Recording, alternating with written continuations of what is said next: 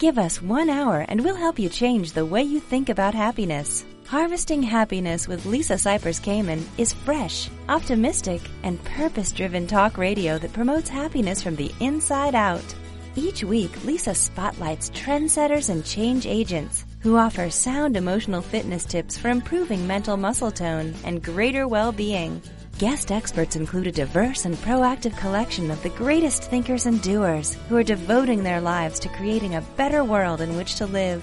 Your host, Lisa Cypers Kamen, is a widely recognized applied positive psychology coach, author, documentary filmmaker, and lecturer specializing in the fields of sustainable happiness, mindfulness, and positive lifestyle management. Let's get to it. Here's Lisa. Good morning, good afternoon, and good evening, wherever you are. Welcome to Harvesting Happiness Talk Radio, broadcasting consciously prepared brain food from the beaches of Malibu, California.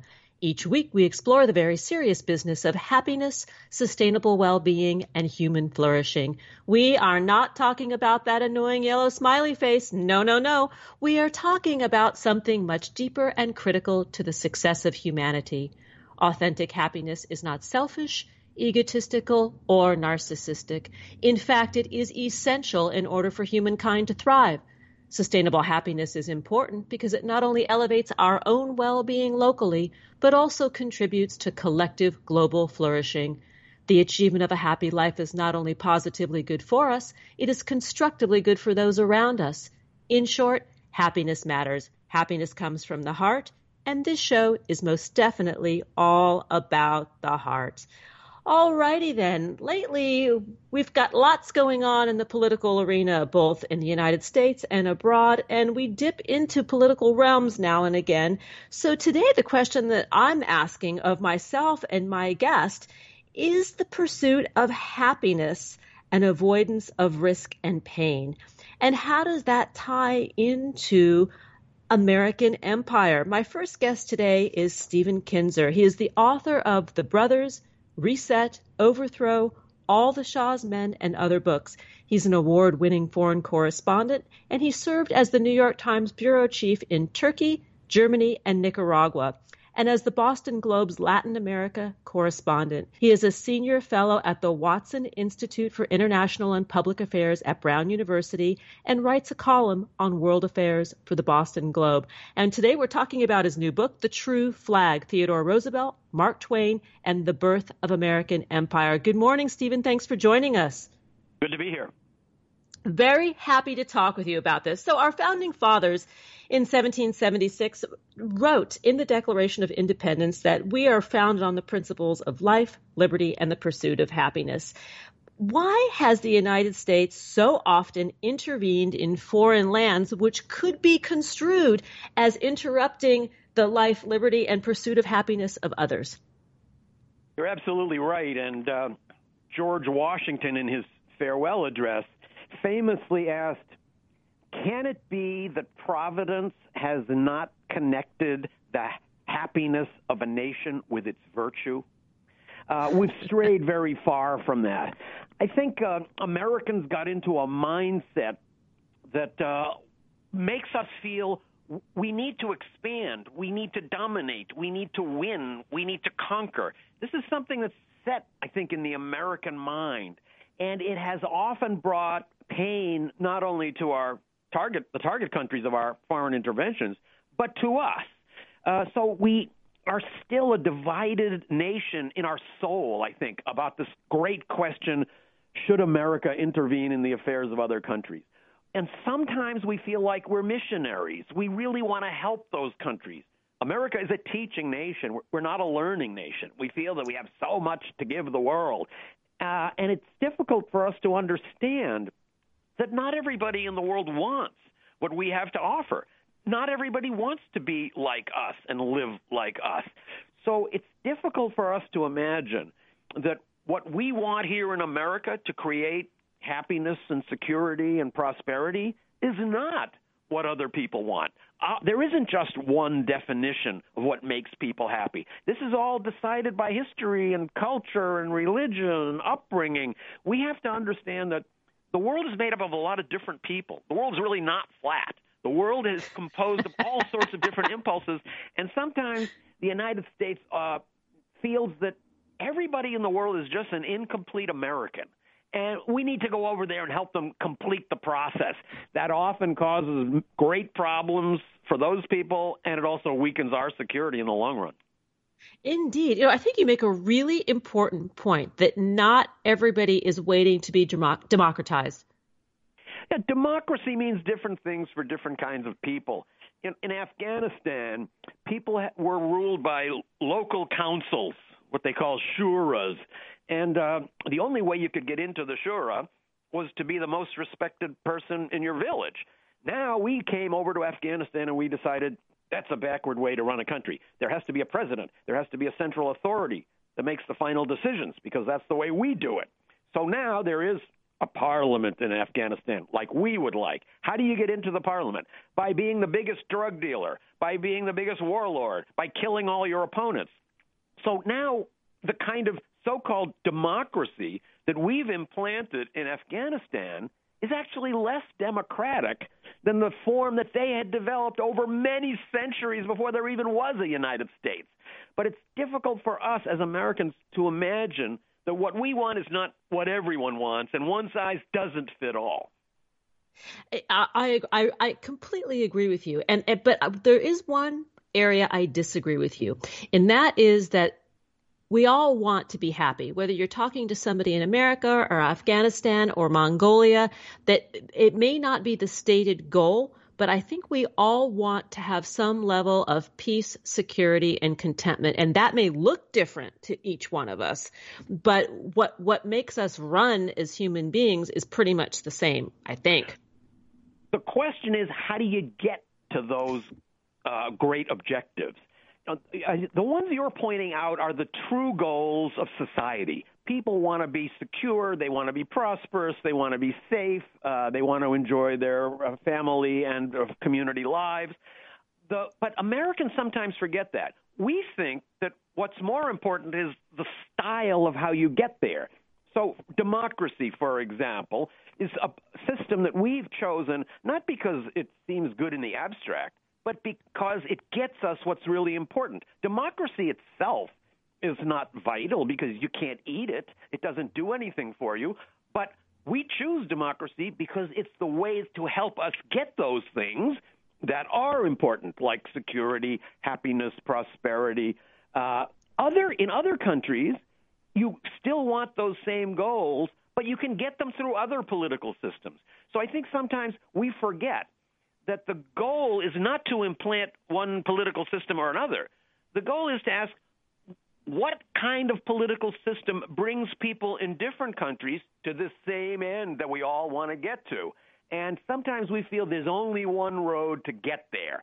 This is uh, the debate that is really at the center of my book. Is it America's role to prescribe what's the best way to get to happiness? I think we we have a feeling that it is.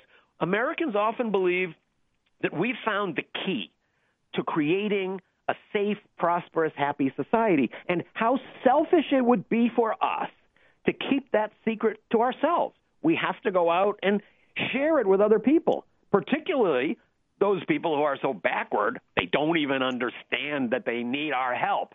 And this gets us into a lot of trouble and also actually harms the ability of people in other countries to reach the goals that we're hoping to bring them to. When we look at the history of this uh, imperialism or American imperialism, can you can you cite a date? I'm pretty sure you can from your book. I mean, you talk about it in the book. Where did, when did it begin? When did when did America decide to begin projecting its power overseas? In U.S. Census Bureau announced that uh, the frontier in America was closed, so no more room to expand inside North America. Then, a few years later, as a result of our involvement in Cuba and our war on Spain, we sank the Spanish fleet in a place that no American had ever heard of, which was the Philippine Islands. Then we suddenly had to ask ourselves so, what do we do with the Philippines? So, now there's no more Spanish power. They've ruled here for centuries. Shall we take over the Philippines? Should we allow the Philippines to become independent? Should we take a piece?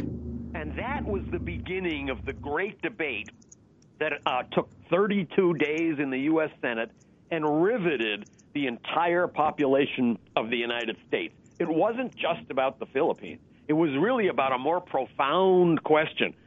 Should the United States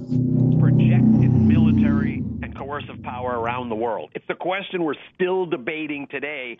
And uh, the arguments that you'll read about in my book that we made back uh, over a hundred years ago when we were first debating this are still the ones we're using today. So, Stephen, we're going to need to go to a break. And when we come back, I want to talk more with you about your new book, The True Flag Theodore Roosevelt, Mark Twain, and the Birth of American Empire. And I want to direct our listeners over to uh, where to get a hold of you. You are at StephenKinzer.com, on Twitter at Stephen Kinzer, and on Facebook at Stephen.Kinzer.5, right? You Is can find correct? me in all those places, and on my own website, um, you can not only buy my new book and my past ones, but you can read some of my other rants and uh, a lot of fun uh, little bites in there. Well, the rants. I mean, I I, I love a good rant. I think a good rant is part of happiness, actually. But yeah, you want to unburden yourself a little bit. And actually, since I became a newspaper columnist, my wife has become much happier, and she tells me, "Thank goodness you have another outlet, and you don't have to come home and give me your rant." Exactly. You know, and the rant is part of being, uh, in my view, like seen, heard, and understood, which as women, we love that. How about you? Do you like it?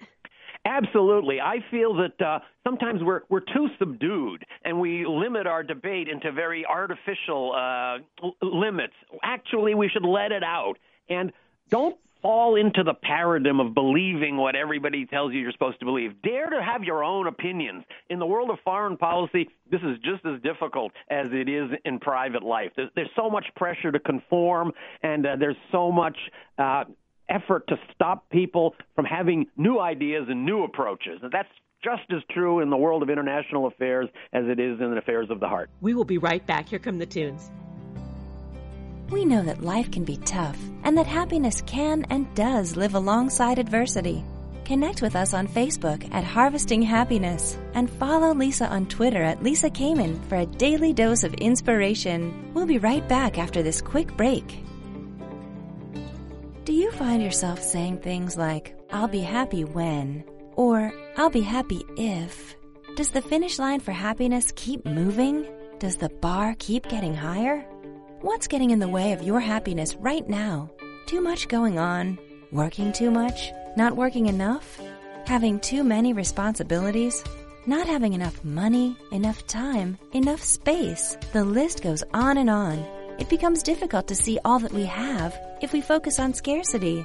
One thing I know for certain happiness waits for no one, and sometimes we all need support. Are We Happy Yet? is not another self help book. It's a guidebook for learning how to harvest happiness through self mastery, which is the key ingredient into building resilience, hardiness, grit, and emotional stability. Are We Happy Yet? Eight Keys to Unlocking a Joyful Life is available at Barnes & Noble, Amazon, IndieBound, and HarvestingHappiness.com. Each day we get to choose how we are going to show up for life, and at times we need tips for strengthening our well-being. Learn training strategies for greater emotional fitness and improved mental muscle tone at HarvestingHappiness.com. Welcome back to Harvesting Happiness Talk Radio. If you're just joining us now, I urge you to download and share this podcast because we're having fun. We're having a good rant with Stephen Kinzer, and we're talking about his new book, The True Flag, Theodore Roosevelt, Mark Twain, and the Birth of American Empire. So, Stephen, prior to the break, we were talking about how important it is to, to debate, to rant, to have discourse, and challenge the status quo. And I think that your book does this in a very wonderful way because it, it calls upon history to remind us of what we need to pay attention to right now. In the American foreign policy establishment, there's tremendous pressure to conform to certain paradigms. Everybody's supposed to believe that the United States is the indispensable nation. The whole world's just waiting for our guidance. Whenever there's a conflict, or a crisis or a confrontation anywhere in the world, We should get involved. Uh, now, I hate that view. I don't like that impulse, but we're told that this is the American way. So in my book, I've recovered the original debate over this question of America's role in the world. And one thing I hope people will take from this book is that the argument that the United States should not be a coercive military power, that the United States should have a more diplomatic foreign policy rather than a military foreign policy, that the United States should concentrate its resources on building up our own people and our own country is not a new argument. This is sort of stigmatized as a way outside the mainstream and kind of crazy and almost unpatriotic. In fact, this is a rich American tradition that goes back more than a hundred years. Many of the major political and intellectual figures in America were great promoters of this idea. In my book, I highlight a number of them, especially Mark Twain. So I discover that Mark Twain was not the sort of gentle, gentle, I love everybody grandfather rocking on his front porch that we're taught to admire. Mark Twain was a bitter enemy of American involvement in foreign wars. He said that U.S. soldiers who were fighting overseas were carrying a bandit's musket under a polluted flag. And in fact, mm. he wanted to change the flag of the United States to replace the stars with skull and crossbone symbols. he had a great antagonist in Teddy Roosevelt, who was the great nation grabber of that era. So they represent these different poles of the divided American soul. Uh, Mark Twain said that he thought Teddy Roosevelt was clearly insane and the greatest disaster that has befallen our country since the Civil War.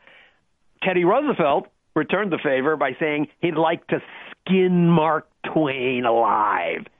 So the intensity of that debate reflects the fact that large numbers of Americans have always been on both sides of this question. We should be intervening abroad in order to defend our friends and protect our interests. No, intervention abroad creates enemies and weakens us. It's this debate that we have been having with ourselves for more than 100 years, and we've never been able to resolve it. And in the pr- present administration, I mean, our president is likely to be challenged with the same thing. You know, when he got into office, I mean, he was pretty gung ho from what he was telling the American public. You know, so, something's going to happen. We're, we're going in. You're absolutely right. So Americans have this divided soul. We want to guide the world. On the other hand, we want every country to guide itself. Now, those are opposites. You can't believe both, but we do we we try to be imperialists and isolationists at the same time. I think our new president is the perfect exemplar of this, uh, and he follows in a pattern of presidents. In my book, I try to trace the history of this argument between intervention and non-intervention over the whole last hundred years. And one pattern I pick up is that in presidents all the way from Teddy Roosevelt to Obama, you have this pattern where in the first years of their administration, in the, they become very excited about using the U.S. Army, uh, invading other countries, projecting our power into the backyards of other empires. But then, after a few years, the bad results of these interventions become clear, the blowback starts to happen, the criticism mounts, and towards the end of their terms, presidents tend to be less interventionist. So Trump, you're right, started out telling us he's going to put Iran on notice. We're going to rip up the Iran agreement and we're going to go into Syria and crush all our enemies there. Now he's telling us we wasted trillions of dollars on Middle East wars. We don't want to have regime change anymore. We're going to concentrate on rebuilding our country. So he too is divided. It isn't just that we have some people who believe one thing and some people who believe the opposite. It's that most of us hold both of these impulses in our heart at the same time. We should guide the world. We should let other countries guide themselves. Yeah, and I think you know at dinner tables around the country and around the world, these conversations go on every every day. Um, you know, and you mentioned something when we started our conversation about America being a a teaching nation. And, and we're so young. Sometimes the young need to just shut up and listen. The arc of our history is short, as you point out. It's also very misleading because it teaches us that our country's only always going to get richer and more prosperous and more powerful. But that's never happened to any country or empire in history. Uh, it leads me to wonder is the United States ready to readjust to being a kind of country that doesn't dominate the world? Because if we're not, we're headed for big trouble ahead. If you look at the countries in the world that have managed to survive over 20 centuries, 30 centuries, countries like China, for example, or Iran or Persia, uh, you find that they survived this long by learning how to ride the currents of history. They've realized that you don't dominate all the time. No country does. But if you can realize that, and when you have a relative decline, understand that this is okay, you can survive, and then you'll be up again in the future, then you can survive over long, long periods. But there's nothing in our history as Americans or in our soul, in our psyche, that prepares us for anything else than dominating the world. So, can we make this transition? I think that's a key problem for us, and it's not just political. It's spiritual and psychological, which uh, really is something that lies at the heart of so many international questions. Oh, I couldn't agree more. And when you look at the outcome of this election, America got just what she asked for. Whether you agree with it or not, that it's a projection. Who is sitting in that White House is a projection of our collective psyche. All You're the fears, right. all the I, hopes, that, all of know, it. We we uh, try to point to Trump as something apart from us. Actually, he is us. He represents yep. us. In many ways, we are tribal um, we're not as welcoming and open and diverse as we sometimes like to tell ourselves that we are. Sometimes we can be mean spirited. Uh, and Trump really reflects us. So I think uh, rather than point our finger at, at other people who we feel are pushing our country in the wrong direction, we should look in the mirror. Uh, we as a nation have developed this idea that we need to dominate and win. This is deeply ingrained in our American psyche, and uh, Trump is not so far from that. So I don't. I think we need to do something that uh, that Scottish poet Robert Burns talked about. He had a great line: "Oh, that some power the gift he gie us to see ourselves as others see us." yep, Yep, yep. Well, you talk about riding the currents of history, and I think there is a way to um, stealth ourselves to do that, and that is raising, supporting strong, young, conscious leaders. And I think that it, it's it's really grooming the next generation of leadership because I do think that there are many of us that want to get along with, that want to see America as uh, a country that gets along, what plays well with others, you know, in the schoolyard. In order to do that, however, you have to believe that the other people in the schoolyard are more or less like you and on the same level of you. Uh, actually, ah. we, we ah. have trouble with this. we feel that everybody should play well in the playground under our leadership, and we should tell them what games to play, and we're going to set the rules. That doesn't work. But we're not used to considering ourselves as one nation in a world full of nations. Americans don't look at the world that way. We look at the world as divided between two groups of countries. One group is the United States. The other group is all the other countries in the world, which are made up of people that are very unhappy. And naturally, they're unhappy because they don't have the only thing in life that's worth having, which is the chance to be American. No, uh, nobody else in the world sees the world this way, uh, but we do. We really see ourselves as the sun around which all the other countries rotate. And as long as we have this self image, we're going to have trouble with other countries. Yeah, I, I, I agree. We are, we are almost out of time and I want to make sure that I give your new book, which is fabulous, a, a, great plug here. We are talking about the true flag, Theodore Roosevelt, Mark Twain, and the birth of American empire. My guest today is author Stephen Kinzer, who has written this book as well as others, The Brothers, Reset, Overthrow, all the Shah's Men, and more. You can find out more about Stephen Kinzer on his website at www.stephenkinzer.com. On Twitter, he is at Stephen Kinzer, and on Facebook, Stephen.kinzer.com. A little bit long Facebook page, but you'll find him there. I know you will. And America and the world, remember the value and joy of a good rant as I as we've had today, Stephen, that's for sure. Well, thanks for pointing out that this dilemma is not just political, it's spiritual and psychological. It is. It is. And I, you know, I think the invitation is to go continue the conversation around your dinner table, around, around coffee with your friends, get involved in your communities. I think that's where we start to see the shift happen is it is, you know, one step at a time, you know, go, go local to go global. Yeah, I like that idea of acting uh, local uh, in terms of global issues. Uh, I do think that we need to realize that we're not we didn't just start these debates. We're not the first people in the world to discuss any of these things. And we can draw so much from what wise people in the past have had to say.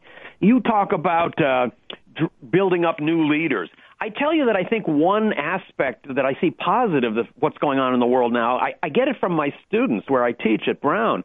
Uh, these kids grew up, I think, in the age of Obama, thinking that everything was going to go normally and progress was going to continue in the same direction. Now they're quite shocked. And I think this is leading to a rebirth of consciousness. I think that there is, we could be on the brink of a new national movement that would be political but also spiritual, trying to push America into a, a different direction. We need to think about self restraint and prudence rather than being lustful as we look around the world and promiscuously grabbing whatever is out there. So this is, requires not just a change in public policy, but a change in personal view of the world. And I think we could be on the brink now of uh, a, a movement that will try to recover some of those values. And you will see that in the period that I'm writing about in my book, this very same argument is being made. We need to redeem our American values by not trying to charge into other countries and dominate them, but to realize that many people in other countries want what we wanted in 1776 and that is a chance to shape their own destiny. Yeah, I, I, I can get behind that. Thank you, Stephen Kinzer. Once again, the book is The True Flag Theodore Roosevelt, Mark Twain, and the Birth of American Empire. Here come the tunes. Nothing gives happiness like a free gift. Unwrap your present by signing up for Happiness Headlines, our monthly e-zine at harvestinghappiness.com. Stay tuned for more after the break. One thing I know for certain, happiness waits for no one, and sometimes we all need support. We all have the freedom to be happy or the liberty to be miserable each day, regardless of external circumstance. Sure, things will inevitably happen in our lives that are out of our control. There is only ever one thing that is totally within our control ourselves. When we have command of ourselves, we are better prepared to handle life and bounce back more quickly when challenges arise. Whether you see the glass as half empty or half full, the glass has the capacity to hold more. You have the capacity to be happier. The tool to harvesting your happiness is within your grasp. Are we happy yet? Eight Keys to Unlocking a Joyful Life is available at Barnes & Noble, Amazon, IndieBound, and HarvestingHappiness.com. Each day we get to choose how we are going to show up for life, and at times we need tips for strengthening our well-being. Learn training strategies for greater emotional fitness and improved mental muscle tone at HarvestingHappiness.com. Welcome back to Harvesting Happiness Talk Radio. If you're just joining us now, we're continuing our conversation about peace and the pursuit of happiness, but we're going to take it from a different angle this time. And this is through conflict, collateral damage, and humanitarianism. My next guest is Daniel Rothbart, who is a professor of conflict analysis and resolution at the School for Conflict Analysis and Resolution, George Mason University. Professor Rothbart specializes in identity based conflicts, civilians in war, and emotions and conflict. He serves as the co director of the Program on Prevention of Mass Violence. He also chairs the Sudan Task Group, an organization that seeks to build long term peace in this East African country.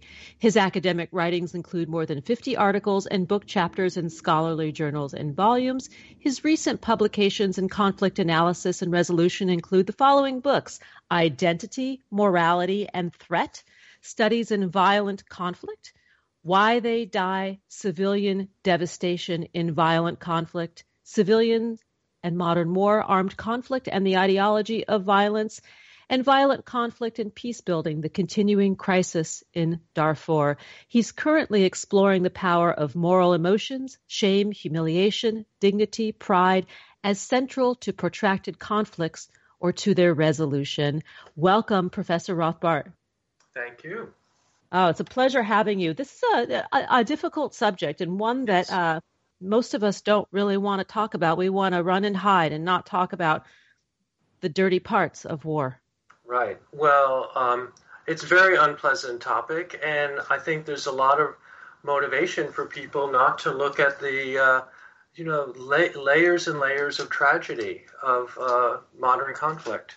Um, so I so I understand that motive, but unfortunately, it is it is part of what's going on in the world. It is. And in, in my view, as a layperson in this arena, I look at what goes on around the world in terms of violence as a projection, you know, of the collective consciousness. You know, it's an expression of what most of us don't express, and those in power or who seek to achieve power are doing so. Well, I think you're getting right to the heart of, of a challenge, which is that. Um, we want to look at war, at, at violent conflict in a way that validates who we are as human beings. Uh, I'm talking about civilians who want to see their soldiers as heroes, which is totally understandable, um, and many civilians who then become soldiers. So, of course, they want to understand the positive glories, the, the parades, and the, the self elevation. Unfortunately, there's a major side of contemporary conflict which um, which is basically which people are blind to.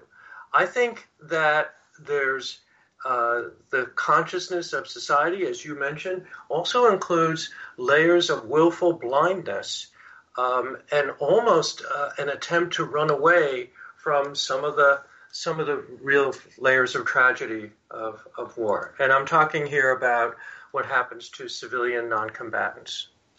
And let's talk about that. At any given time, there are dozens of, of wars going on in the world, and people I don't think are really aware of that. Certainly not so much in the Western world where we're not exposed to these kinds of crises on a daily basis. And the collateral damage, of course, as you mentioned, are these civilian non combatants. Talk a little bit about the experience for that individual because I don't think we're aware collectively what it's well, like. Yeah, um, I think you know there are reports that happen after the fact, and then you know the world is appropriately shocked about what happens to civilians in Syria, for example. Syria is a you know, is is is the tr- the enormous humanitarian crisis of of um, at least hundred thousand civilians who have been killed, uh, civilian non-combatants, um, one third of whom are um, are uh, no, I'm sorry, nine at least ten thousand of whom are children. And then there's the forced displacement that we all have heard about, where you know, massive segments of the population are forced to uh, forced to flee their homes, and this is really a tremendous devastation to a family. When a family is forced from their home, in many cases they've lived in that land for generations, it creates a psychic rupture of, of trauma. And many times the families um, split, you know, have to travel separately, um, children without parents. And then, of course, they are subject to tremendous vulnerabilities of disease. And then we've all heard about the tragic case of, of the flotillas um, in the Mediterranean, uh, many of which you know, have sunk and caused thousands of deaths. So what happened in Syria is a large scale crisis of what's happened, what happens routinely in um, uh, contemporary conflict. And let me just say this. You know, I, you started with a, a wonderful uh, perspective of looking at kind of our consciousness about this a lot of people have a view that war is between, you know, one military of one nation against military of another nation, and you know, fighting in the fields in open fields. So that basically is is a relic of the past. Contemporary violent conflict involves two kinds of of violence. One is between you know military on one side against military on the other side, obviously, and there's another major segment of violence between military and civilians.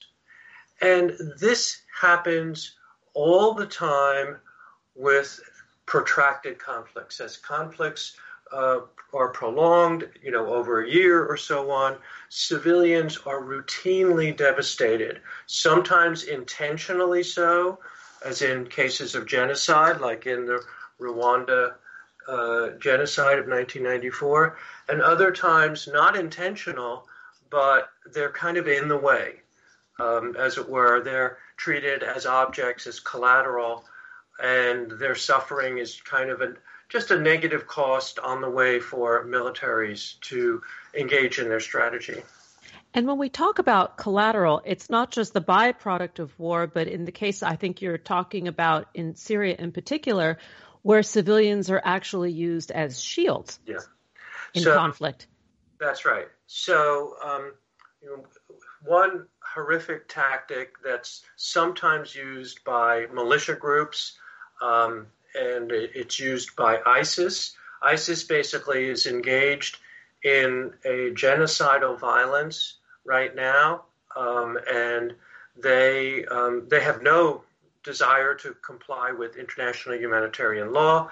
Um, and they use human beings as shields, as you say.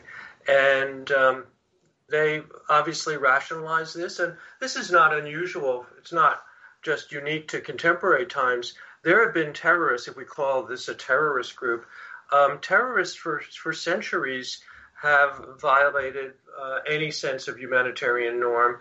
And they're they they don't they have no reluctance to destroy civilians. So the the kind of terrorism that goes on where human beings are used as shields or the so-called suicide bombings of civilians. Um, this has been going on for a long, time, and it's, uh, it's not new. It's, it's just it's, it's the, the media gets is getting it out there. We're seeing it. Right. Of course, yeah. I mean, the media coverage is amazing. Um, the media coverage is is just incredible and they sometimes it's it's literally minutes after um, a tragedy happened. That that was the case with the bombing in Nice, France. I'm sorry, the truck uh, the, the truck um, running over civilians was at 83 civilian casual civilian fatalities in Nice. The media basically um, has it has it um, uh, very quickly responded, but on the other hand there that kind of distorts us from realizing that there's there's devastation that goes on with civilians that media do not cover, and as I say, large scale civilian uh, forced exile, and also there's conflicts that media just completely ignore. For example, the um, we're all now aware of the use of of um, chemical weapons by the Assad government in Syria. But there was also, the media did not cover the use of chemical weapons by the Sudanese government against um, its own people last year. Amnesty International has re, has recorded and reported that um, uh, at least 200 civilians were killed when the government of Sudan used chemical weapons on its own people. So unfortunately, Sudan is not among the countries that gets large media coverage, and yet this kind of devastation goes on. We are going to need to take a break. And before we do, I want to send our listeners over to your site over at George Mason um, University. And I'm going to spell it out because it's a bit of a, of a, of an odd domain name. It's not odd, but I mean, just it's, it's long. Um, and um, listeners can visit um, scar dot yes and that's s-c-a-r scar dot gmu dot edu slash people and then connect with you by after the slash people slash daniel rothbart and let me repeat that. It's scar.gmu.edu slash people slash daniel hyphen rothbart and they can also connect with you on twitter um, via at scar at GMU. And we're we're talking about all of your books in a certain sense, but the one that I think um, uh, uh, we're really discussing today is the one about identity, morality, and threat studies in violent conflict and why they die, civilian devastation in violent conflict. And when we come back, I'd love to get more deeply into the book and, and some of the solutions that what we as everyday people, as civilians in a relatively safe and calm space, can do to help affect change. Um, are there any other uh, places people can look to connect with you, Professor Rothbart? Um, well, um, my email address, uh, which is um, D R O T H B A R at G mu.edu. Perfect. And when we come back, we will uh, carry on the conversation. Here come those tunes. Who says money can't buy happiness? Check out Lisa's new book, Are We Happy Yet? Eight Keys to Unlocking a Joyful Life, and other fun, fashionable, and inspiring items at shophappy at harvestinghappiness.com. We'll be right back after this quick break. Do you find yourself saying things like, I'll be happy when, or I'll be happy if? Does the finish line for happiness keep moving? Does the bar keep getting higher? What's getting in the way of your happiness right now? Too much going on? Working too much? Not working enough? Having too many responsibilities? Not having enough money, enough time, enough space? The list goes on and on it becomes difficult to see all that we have if we focus on scarcity. One thing I know for certain happiness waits for no one, and sometimes we all need support. Are We Happy Yet? is not another self help book. It's a guidebook for learning how to harvest happiness through self mastery, which is the key ingredient into building resilience, hardiness, grit, and emotional stability. Are we happy yet? Eight keys to unlocking a joyful life is available at Barnes & Noble, Amazon, IndieBound, and HarvestingHappiness.com. Each day we get to choose how we are going to show up for life. And at times we need tips for strengthening our well-being. Learn training strategies for greater emotional fitness and improved mental muscle tone at harvestinghappiness.com. Welcome back to Harvesting Happiness Talk Radio. If you're just joining us now, I urge you to download and share this podcast because we're talking about something that is not comfortable necessarily, but something that is truly important, and that is awareness of the spoils of war and civilian non combatants suffering at a higher rate than their combatant counterparts in war. And with me today is Professor Daniel Rothbart who is a professor of conflict analysis and resolution at the School for Conflict Analysis Resolution at George Mason University. He's the author of several books, and we're talking today about identity, morality, and threat, as well as another book, Why They Die Civilian Devastation in Violent conflict. So, Professor Rothbart, prior to the break, we were talking about uh, examples such as in um, Syria and, and, Darfur, and I want to sort of circle back the conversation to what we can do about it, what the average individual can do at a local level to affect change.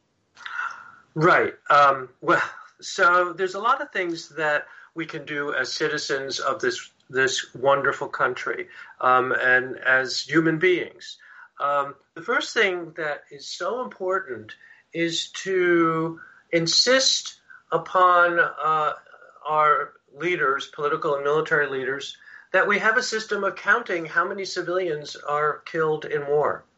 Um, it's very difficult to know precisely how many civilians um, suffer in in war, and we there are certain countries and certain wars in which it's happened. Actually, the um, Iraq War, uh, Iraq War Two, that involved the United States and allies, did have a system of counting the total number of fatalities, and um, and also the World Health Organization was involved in that.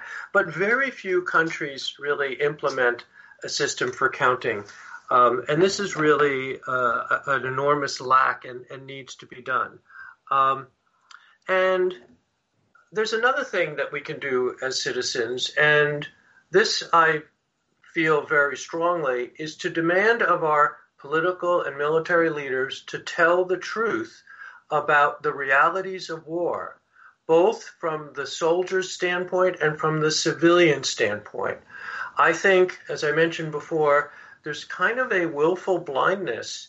Um, there's very strong motive to disguise or to block out our awareness of what happens to civilians. It's in the interest, clearly, of many military um, systems to be blind to what goes on to, to civilians, obviously, because the militaries don't, don't want to be culpable. But if we're human beings and we hold to high moral standards, and by the way, many countries say that their militaries do comply uh, to high moral standards of international humanitarian law, then I think that the political and military leaders have a moral obligation to tell the truth about what happens to civilians and what their what their involvement is in the um, in causing civilian suffering. And related to that, I think that we should demand of our uh, political leaders and, and our military leaders to address civilian suffering after the violence ends, after the bombs stop falling and one country claims victory or whatever. Um, which, by the way, from a civilian standpoint, there's really not much uh, not much value in declaring victory from the civilians who are engulfed in the carnage of violence against their will. This idea of victory is really quite shallow. Um, so I think that nations should, especially those nations who claim to maintain a high moral standards in their military, they should be committed to redress some of the suffering that civilians have um, have endured. Um, I'm not saying this has never happened, and the most obvious case is the Marshall Plan uh, that the U.S. and allies engaged in after World War II. And in fact, um, the U.S. United States um, does uh, award certain um, compensation for civilians who are killed in Iraq. Uh, there's a certain monetary uh, figure that is given to the families of civilians who are killed. So it's not rare. Um, I think all countries should be committed to that and expand upon that. And we're talking about, excuse me, social responsibility on a level that um, maybe we're not familiar with. I mean, if if we yeah. go in or we're a party to war in another country, it's not good enough to just be uh, have a perceived victory. It's uh, we, I think there is that moral obligation um, to help repair really almost irreparable moral injury. Yeah. Um, so again, if we're really um, uh, uh, claiming we being any state, I'm not just referring to the United States, but if a state claims to have high moral standards in in a just war and and the proper engagement in war, then they should prepare in advance before the or at the initial stages of war, um, prepare for how they're going to help civilians who are devastated by the carnage. Because, as I say, as the war as, as wars prolong, as they engulf civilians, there will be massive civilian suffering. This is not rare, and um, it's not ne- it's not always necessary. So, yeah, and, and, and talk a little bit about uh, sort of the secondary trauma in, in, terms of the suffering, because there's the obvious suffering that goes on when one's home is bombed and taken away, and the and the loss of a loved one.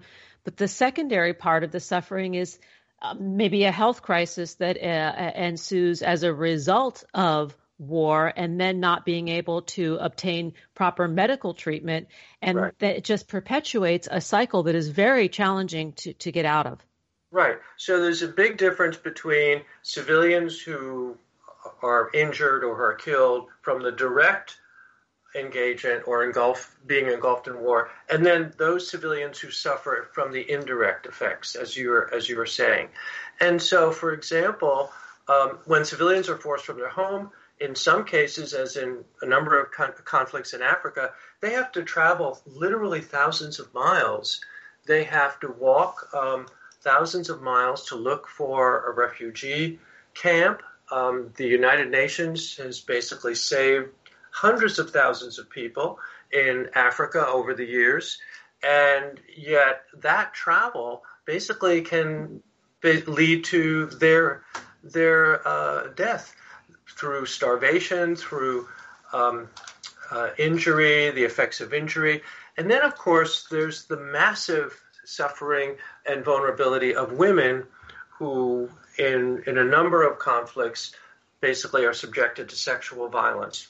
Yes. Um, and this is both during the conflict, where women basically are used as, as sex objects by, by militants in a number of conflicts.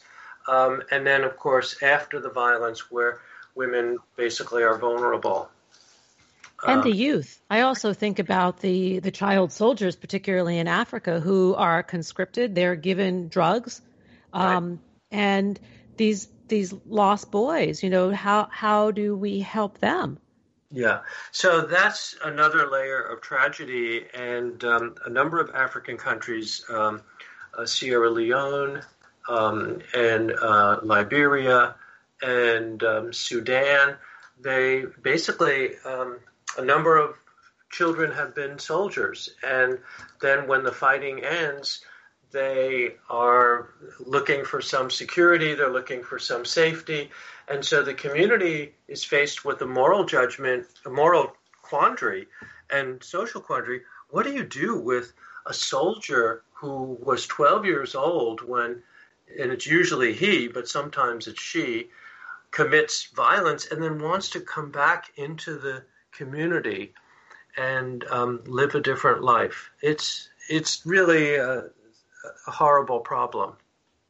And the questions that you pose in your books and the answers that you provide in your books are compelling. And I do believe that we need to have more of this kind of conversation because maybe it could prevent some of the future conflicts through awareness, through education, and through and through protest. You know, c- civil civil protest on our part. This is not okay. War is never a good thing.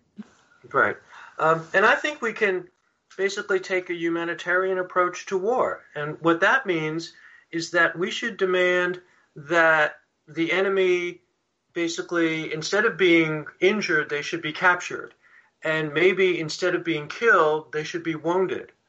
Um, obviously, that's not ideal. Obviously, it would be better if there were no wars, but um, non, but but the enemy should be spared as much as possible, and of course, the non-combatants should, in particular, be spared as much as possible. So, um, I think we should demand of our leaders, as I say, um, a system that proactively engages us to prepare for what happens to civilians. Um, you know, we have a, a, a enormous commitment to health care for citizens in this country. And even though there's political controversies, we all know that everyone needs health care. And you need a complicated system of advanced, sophisticated professionals to provide us all with health care. Well, I think that we should have a system of health care for civilians who we know will be devastated in, um, in a protracted war. In other words, bring our capacity, our humanitarian capacity to save lives, bring it to civilians, even civilians in other countries. Yeah. And that's a humanitarian perspective that rises above uh, parochial, you know, self-interest of any particular nation. Professor Rothbart, we are out of time. Once again, the book we were focusing on today, Why They Die Civilian Devastation in Violent Conflict. To learn more about Professor Daniel Rothbart, please visit the website over at George Mason University. And I'm going to once again give that um, domain. It's scar, S-C-A-R dot G-M-U dot edu slash people slash Daniel hyphen Rothbart. On Twitter, um, you can find him at scar at GMU. Professor Rothbart, thank you. Here are a few thoughts before we part. Happiness is not a destination. It cannot be bought, sold, or traded. It will never invite you to the party because happiness simply comes down to a choice to show up each and every day in the world with passion, purpose, place, and meaning. Thanks for joining us today on Harvesting Happiness Talk Radio. This is Lisa Cypers Kamen and my guest today, Stephen Kinzer and Daniel Rothbart, wishing you kind thoughts, kinder words, and the kindest of actions. Until next time, remember, happiness is an inside job. Happiness is your inside job. Thanks for joining us on Harvesting Happiness Talk Radio with Lisa Cypers Kamen. Join us each and every Wednesday for a brand new episode of consciously curated talk radio from the heart. Keep harvesting your own happiness anytime from the comfort of wherever you are with hundreds of free downloadable podcasts from our libraries on TogiNet iTunes, and SoundCloud. In a complicated world seemingly driven by nonstop negative news, Lisa's mission is to celebrate the upside of life and seek the silver lining of our challenges by transforming them into uplifting growth opportunities for all. To learn more about Lisa's global consulting services, please visit harvestinghappiness.com. Spread more joy by liking us on Facebook at Harvesting Happiness and following Lisa on Twitter at Lisa Kamen. Harvesting Happiness Talk Radio is produced in collaboration with TogiNet Radio, KBUU, RadioMalibu.net, and is available on PRX, the Public Radio Exchange.